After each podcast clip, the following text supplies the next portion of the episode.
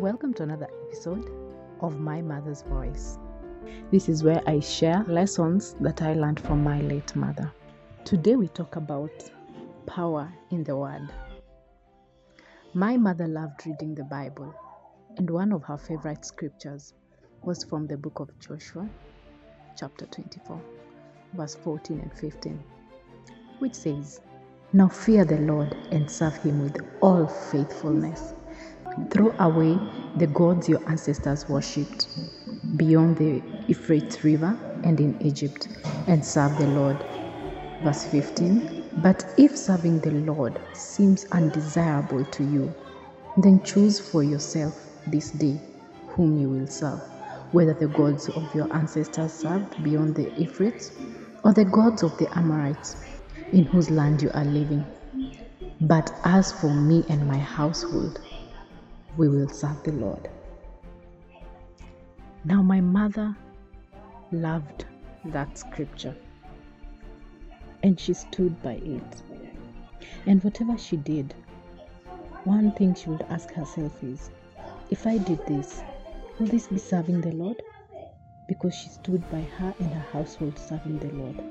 And for sure, I can tell you that all her children today serve the Lord because she made sure that her household and anyone who was a member of that household served the Lord.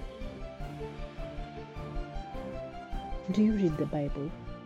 Do you know God's word? What do you live by? Because remember, the word of God tells us that a man shall not live by bread alone, but by every word that proceeds from the mouth of God. How much do you know of what God says about you? Do you know what God expects of you? Do you know that by His stripes you're healed? And that way, when you're sick, you should proclaim that word?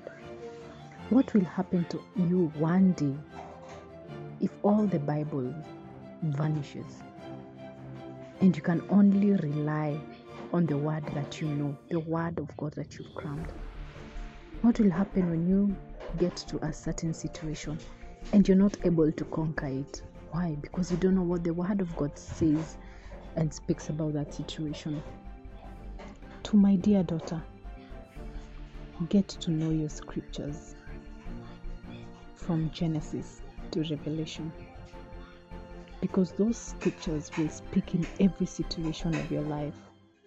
The answers you look for are in the Word of God, which is the Bible. When you know it and live by it, then you have more than gold. Anytime you're faced with a difficult situation or any situation, speak the Word of God, and it shall be so according to the Word of God. That's it for today's episode. Always remember, you're well in the Lord.